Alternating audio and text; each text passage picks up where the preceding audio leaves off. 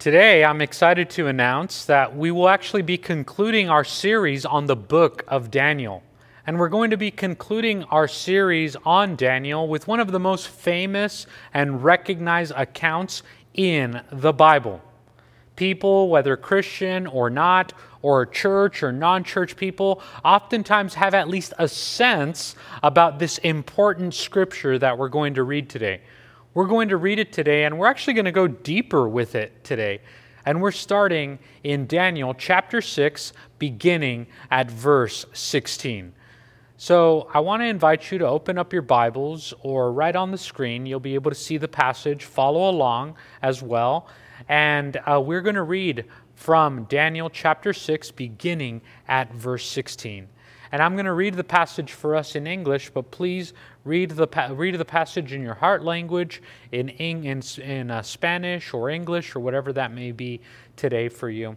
But I'll be reading for us um, this morning in English. Daniel chapter 6, beginning at verse 16.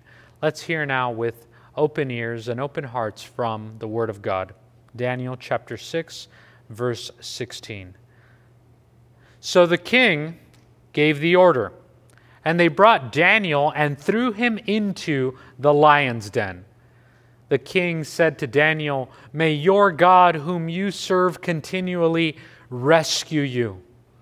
A stone was brought and placed over the mouth of the den, and the king sealed it with his own signet ring and with the rings of his nobles, so that Daniel's situation might not be changed. Then the king returned to his palace and spent the night without eating and without any entertainment being brought to him. And he could not sleep. At the first light of dawn, the king got up and hurried to the lion's den. When he came near the den, he called to Daniel in an anguished voice Daniel, servant of the living God, has your God, whom you serve continually, has your God been able to rescue you from the lion's den? Daniel answered, May the king live forever. My God sent his angel, and he shut the mouths of the lions. They have not hurt me because I was found innocent in his sight. Nor have I, have I ever done any wrong before you, your majesty. The king was overjoyed and gave orders to lift Daniel out of the den. And when Daniel was lifted from the den, no wound was found on him because he had trusted in his God. And then after that, those that falsely accused Daniel were devoured by the lions. Moving on to verse 25. And verse 25. Then King Darius wrote to all the nations and peoples of every language in all the earth May you prosper greatly. I issue a decree that in every part of my kingdom people must fear and reverence the God of Daniel for he is the living God, and he endures forever. His kingdom will not be destroyed, his dominion will never end. He rescues and he saves. He performs signs and wonders in the heavens and on the earth. He has rescued Daniel from the power of the lions. This is the word of the Lord. Thanks be to God. Let's pray together. Oh God, we thank you and we give you praise for your ancient stories that have current relevance in so many ways, God. You delivered your servant Daniel, and we pray that that same power of delivery would deliver us today as a people, as a nation, as a church, as individuals, Lord. And God, we just pray that this morning you would meet us here in this space. Whatever brokenness, whatever bruisedness, whatever challenges, whatever questions, doubts, whatever joys, whatever sorrows we're coming in with this morning, we place them before you and before your throne. God, would your Holy Spirit be the one to do the work? Soften hearts, open minds, speak to us, Lord God. Speak to us in a way that is clear, in a way that is direct, in a way that is fresh. we thank you for your precious word, Lord. And we gather around your precious word to edify and transform us this morning. In Jesus' name, amen. The story of Daniel and the lion's den is a story where that some of us have perhaps heard before. It's different than in Daniel chapter 3, where we saw that Daniel's friends and uh, Shadrach, Meshach, and Abednego, they were persecuted and they were sentenced to death, but then they were delivered by God from the fiery furnace. Now, this time, it is Daniel that is being persecuted because Daniel refuses to pray to and to worship the king as a god. Daniel will only bow down and only have his full allegiance to the Lord God. Daniel refuses to bow down to the patterns of this world. Daniel refuses to bow down to the systems, to the, to the principalities, to the individual and the systemic patterns of this world that are used to destroy and used to oppress. Daniel is sentenced to death and he's thrown into the lion's den. But God. But God delivers Daniel. King Darius, after seeing the deliverance of Daniel, he bows down and he praises God. Daniel witnesses uh, to the glory of God. He witnesses through his boldness. He witnesses by his refusal to conform to the patterns of this world. Daniel in the lion's den is more than just a children's story or something maybe you heard in Sunday school when you were young or you saw a cartoon about. But Daniel in the lion's den is a story of deliverance. And we all need deliverance. Each one of us, each one of our hearts.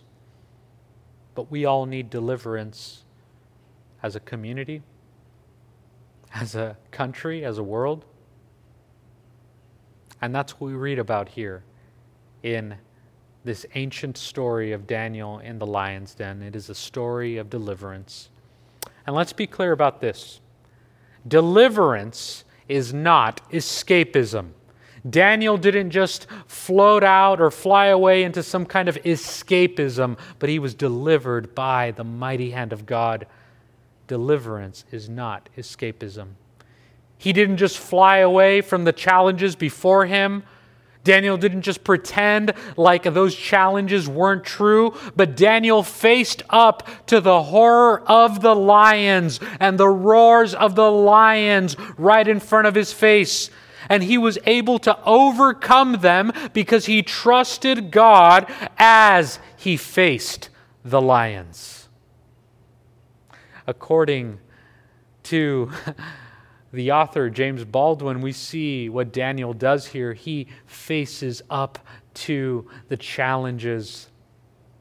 I love this quote from the author James Baldwin, who reminds us that not everything that is faced can be changed but nothing can be changed until it is faced. And friends, brothers, sisters, family, right now, we are all experiencing a cultural moment in history. In a time and a place such as this monumental cultural moment that we're going to remember for years and years this moment that we're all experiencing, a moment which demonstrates our interconnectedness and our interdependence as a people. In fact, right now, there are three once in a lifetime generation challenges all happening at the exact same time in the same year. There's a pandemic around the world that we still don't know what the end in sight is for. There's economic downturn that has not been seen in many, many decades. And we are also face to face with racial injustice. Three lions roaring right at us. Can we take the example of Daniel here, who, in the midst of the lions roaring right at him, he stood bold? He stood bold in the midst of the lion's roar and together as God's people, we shall stand bold and overcome the roars of injustice. God's justice and God's mercy is greater than the roars that may come. They may be scary, they may be intimidating, but God's justice and God's mercy is greater than the roars. The roars are loud, but they do not have the power to define or destroy you just like Daniel, we name that the lion is there. We don't pretend like it's not. But we, as God's people, we do not claim ourselves captive to it because we know that we have a deliverer. By God's grace, we have a Savior and a deliverer. You know, I, like all of you probably this week, I've been really taking this time to discern, to reflect, to learn, to listen. And I find some wisdom and direction in the following words that uh, I've, I've heard and picked up over this past week. One of those words is from a, a pastor and mentor from far away. He's out in Texas. This is Pastor Matt Chandler, who says this if not now, when? Pray and fast, lament and act. We have our marching orders here. Pray and fast, lament and act. And then these words that were very striking to me this week. The words that say, There comes a time when silence is betrayal. There comes a time when one must take a position that is neither safe nor popular, but one must take it because conscience and conviction has made clear that it is right. Those are the words of Martin Luther King Jr., or as he was appropriately titled, the Reverend Dr. Martin Luther King Jr. Pastor, brother Martin Luther King Jr., a servant of God who saw a clear picture of God's mercy and God's justice and to live into that. One of my personal heroes. I had the opportunity last year, and it was life changing. Last year, I had the opportunity to spend some time in Montgomery, Alabama, where Dr. Martin Luther King was a preacher. And I got to go to the church where he ministered, and I got to stand at the pulpit where Dr. King preached, and it was truly inspiring and life changing. I actually would encourage all Americans, all people in this country, to actually take an opportunity to experience that. Take a pilgrimage to the American South, to Alabama and Mississippi, and you'll hear stories of deliverance, stories of the lion's den, stories of just God at work throughout the history of this country. And I'm so grateful for that experience. But I believe, just as Dr. King did then, and we're all in this moment now, now is the time. Words that are coupled with action have the power to create new realities. Now is the time to face the lion of racism and bigotry in our society as a church community, we are imago. We are created in the image of God. That means we're a gospel centered, multicultural community where hope is, is, is experienced through restored relationships. That means as a church community, we not only tolerate each other, but we actually each embrace our own God given culture and at the same time celebrate the God given culture and uniqueness of our sisters and brothers in Christ. As a multicultural community gathered around Jesus, Again, that means not just that we're tolerant or just kind of nice to each other, but it means that we seek God's justice, God's shalom, and that we're not just non racist, but we're an anti racist community. We call it out and we name it as the evil that it is. We see the image of God in each other. And we're not ashamed to say that we do believe that racism and following Jesus, that doesn't mix.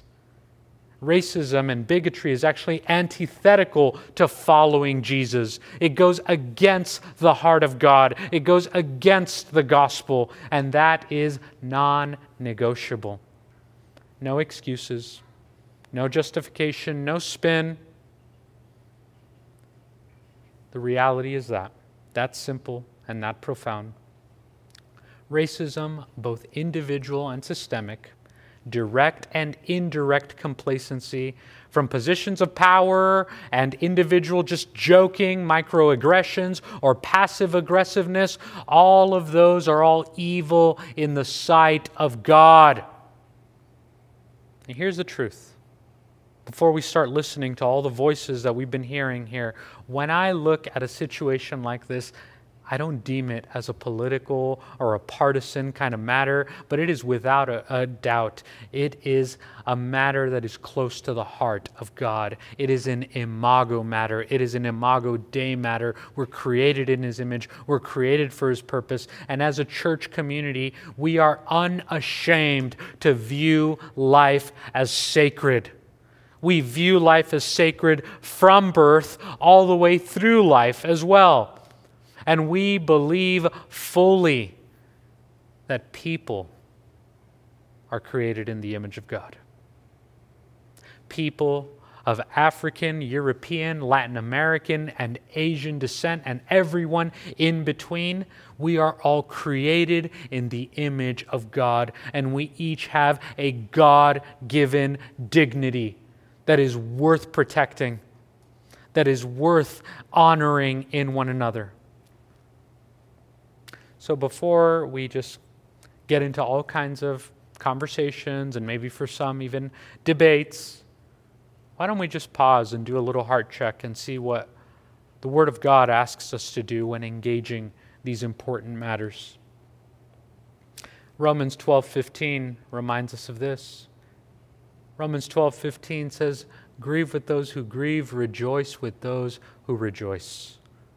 Or rejoice with those who rejoice, and mourn with those who mourn.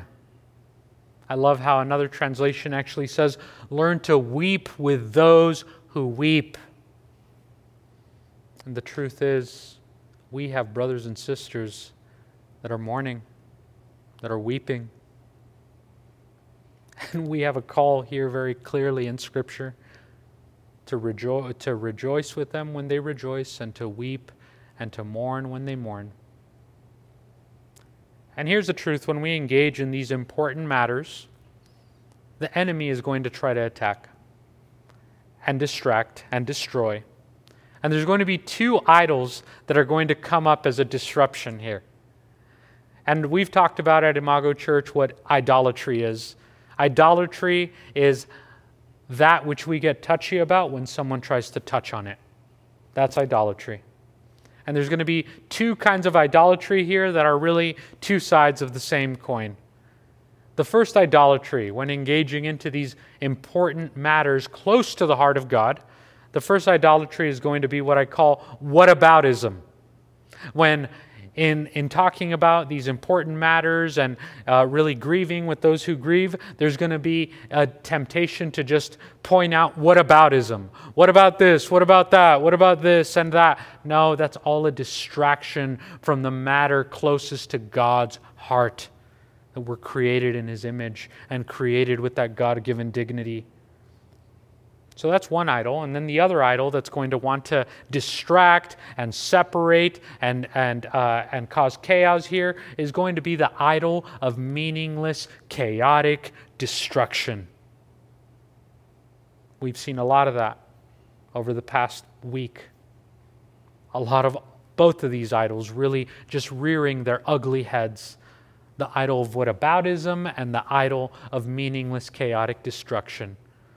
Both of those are really just two sides of the same idolatrous coin, both trying to demean the problem, both trying to actually steer away from the, the, the purpose and the solution.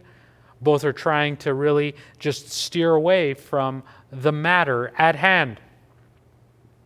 I love how even this week we heard from Mr. Floyd's family who actually paused and reminded and told all of us remember, we are a God fearing family.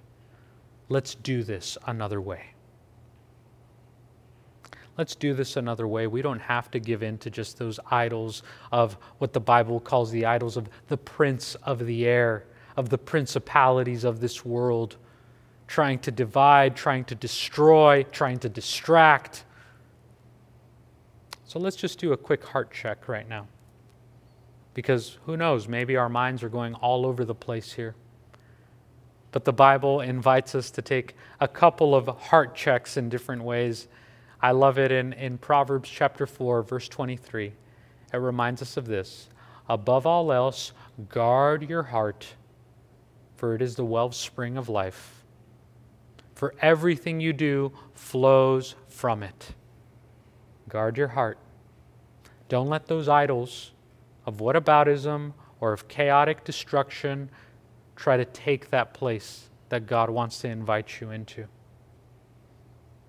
And then there's Philippians chapter 4, verse 8, that can continue to help us with this heart and mind check as we approach these important topics to the heart of God.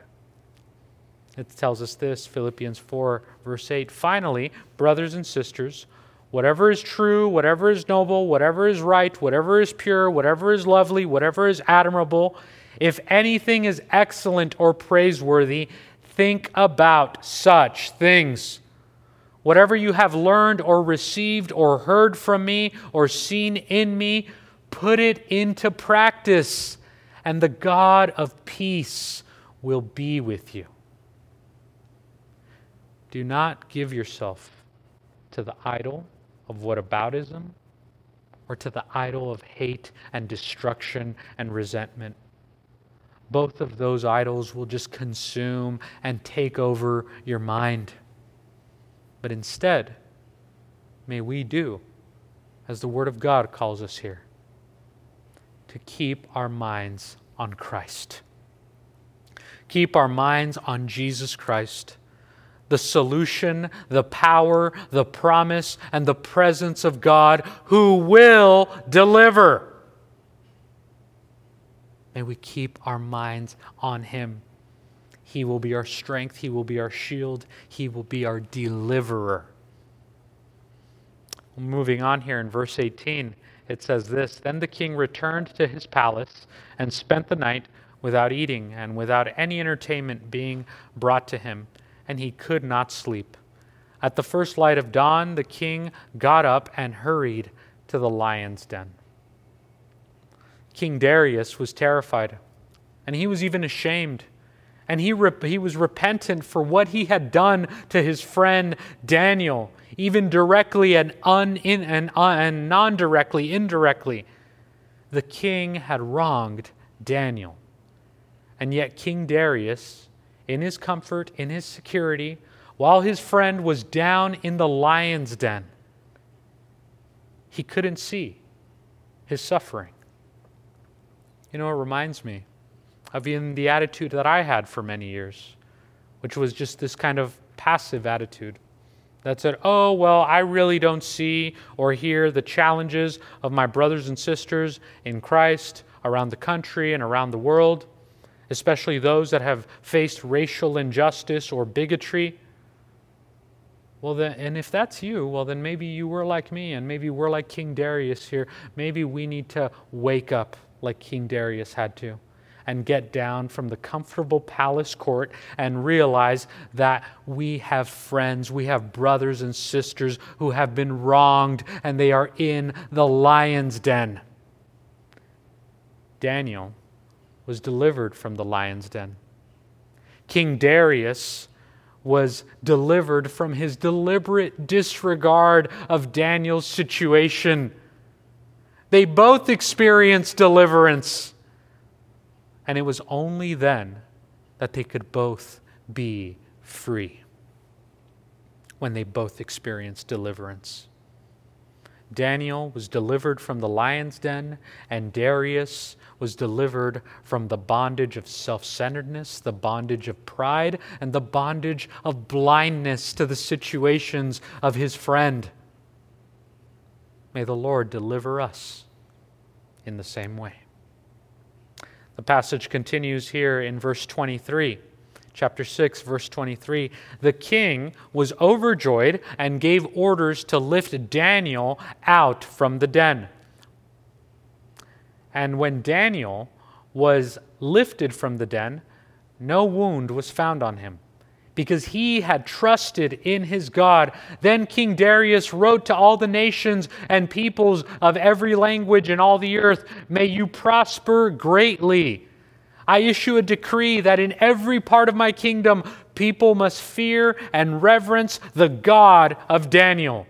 For he is the living God and he endures forever. His kingdom will not be destroyed, his dominion will never end. He rescues and he saves. He performs signs and wonders in the heavens and on the earth. He has rescued Daniel from the power of the lions. Wow. Through deliverance, God was glorified. Without deliverance for all of God's people, especially those that have experienced direct and systemic injustice, without deliverance, there will be a hole in our gospel. There will be a hole in our message and without seeking deliverance for the needs of our sisters and brothers in Christ that are mourning or that are grieving, we will not be giving proper witness and, and proper witness and proper glory to God without seeking deliverance. Because here's the truth that we learn from even King Darius here when we avoid deliverance or when we just conveniently ignore the need for, for deliverance, especially for those that have experienced the lion's den of injustice, we're going to get in the way. We're going to block or stand in the way of the glory of God. Just like we see what happened with Darius here. It was only after deliverance that he could sh- shine the glory of God. Because when we seek God's deliverance, God's deliverance also brings a full picture of the gospel a full picture that gives God all the glory. It's a story of a king, our Lord and Savior, our King Jesus Christ, who came down from his heavenly courts and went into the pits and the horrors of the lion's den. He entered in to save us and to deliver us. He didn't just stay in his heavenly court in heaven and kind of zap us with some cheap kind of religious escapism but he came to invite us into a gospel centered reality based on deliverance and new creation. Deliverance for those who have wronged, and deliverance for those who have been wronged. By the power of our deliverer, God, our deliverer, by his power, we can sing the words of one of my favorite gospel singers, Kirk Franklin, and his choir, God's Property, who sing the song so boldly in thinking about this passage and say, If you've been delivered, then stand up on your feet and praise the Lord. And together, we can sing and proclaim and live the words of Daniel chapter 6, verse 27, that say this For all that have been delivered, He, our God, He rescues and He saves. He performs signs and wonders in the heavens and on the earth. He has rescued Daniel from the power of the lions. Wow. I love how this passage that had such dark and intense and scary moments, it ends with singing. And that's one thing that we do every single week as a church community here at Imago Church. We sing together as a community. Yes, even though there is suffering, even though there is challenge, even though there is the roars of the lions around us, we still sing. Still, there are songs to lift up. When one part of the body hurts, we all hurt. And when one rejoices, we all rejoice together. That is part of what we're called to do to sing. Even though there is suffering, we sing. And in fact, this example of singing in the midst of trial, in the midst of challenge, that's a part of the legacy and the precious contribution of African American church history and culture here in our country. In fact, worship and the power to worship and praise in every single season, that's just been a wonderful contribution that we're grateful for. The story of Daniel, which we're concluding today, is a story that has actually played a major role in African American and black gospel music, which, by the way, gospel music is the root of all worship and contemporary American and popular music, by the way. I mean, I'm just saying, give credit where credit is due. It's a, it's a story that's meant so much to gospel music, to African American and black gospel music. Daniel represented so much for our brothers and sisters in Christ. Daniel represented that God shall deliver his people from the injustice of the lion's den. And in fact, one of the most famous African American spirituals is entitled, Didn't My Lord Deliver Daniel? Then why not every man, every woman, every child? Why not everyone? Check out this quick rendition on this beautiful song sung by a choir, Didn't My Lord Deliver Daniel? Then we'll come back together and we'll close out in prayer. And action. Did my Lord deliver Daniel?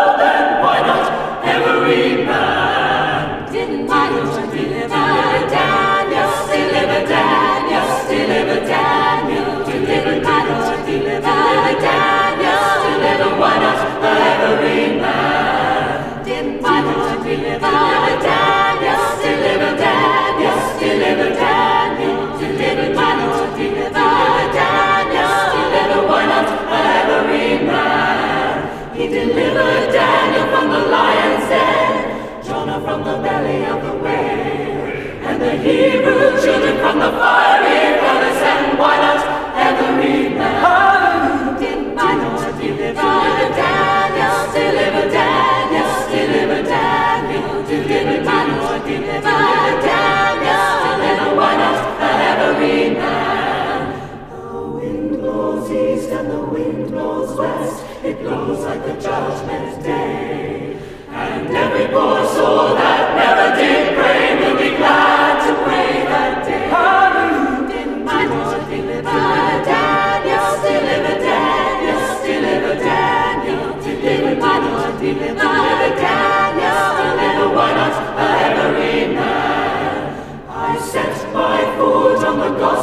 ship, and the ship it began to sail.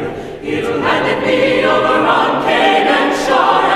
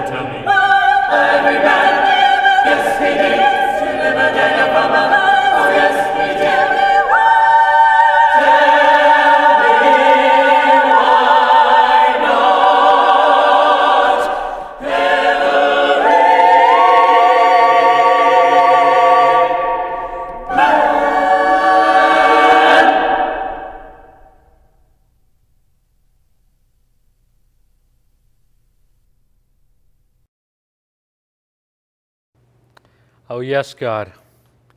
Didn't my Lord deliver Daniel? Then why not every man? Why not every woman? Why not every child and every person? Didn't our Lord deliver Daniel? Then why not every church and why not every nation? Deliver us, God. Deliver us from pride. Deliver us from injustice, whether direct or indirect. Lead us to you, God. Transform us, Lord, from the inside out.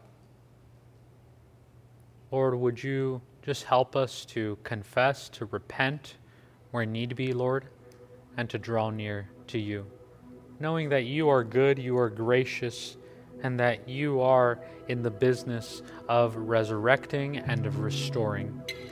Even that which seems completely chaotic, you can make something new. You can make something beautiful. So that's what we ask of this moment, oh God. Do something new. Do something beautiful, Lord. And Lord, we're just so grateful that we get to pray and walk alongside and see and hear the laments and the griefs of our brothers and sisters in Christ of our black and African American sisters and brothers in the church, in the nation, and worldwide, Lord. We celebrate and embrace fully, Lord, their lives, their, their, uh, their love, their, their culture, Lord. And we uphold that dignity, Lord, of, of people created in the image of God. And it's something that applies to all and something that we will honor in all people, Lord. Lord God, we, we thank you for even those in our church that we, we get to just learn from and build build up, Lord God, and be built up by. Thank you for the wonderful diaspora that is at Imago Church, Lord, and that we all get to be Imago together. Especially in light of this challenging time we find ourselves in, Lord, that we've found ourselves in over the past couple of weeks we, we look to you, Lord, and we thank you that we're united in you. We're united by a God who delivers, by a God of justice, by a God of mercy, by a God who calls us, his people, to be ministers of reconciliation, Lord, as you call us in 2 Corinthians chapter 5 verse 18, Lord. These are all matters close to your heart, God And we are here, Lord, to do your will. Help us to reflect and to represent you and to be persons of peace, Lord, to be people, God, that are sanctified, set apart for your purposes, that point to your glory, God. And Lord, I'm just so glad that we get to do life together. And that even at Imago, we can live into this new reality, Lord, of new creation united in you. Lord, we love you and we give you all the praise and all the glory. You are our God, and we are your people. We are your children. Transform us and form us for your purposes, Lord. It's in the faithful name of Jesus that we pray. Amen.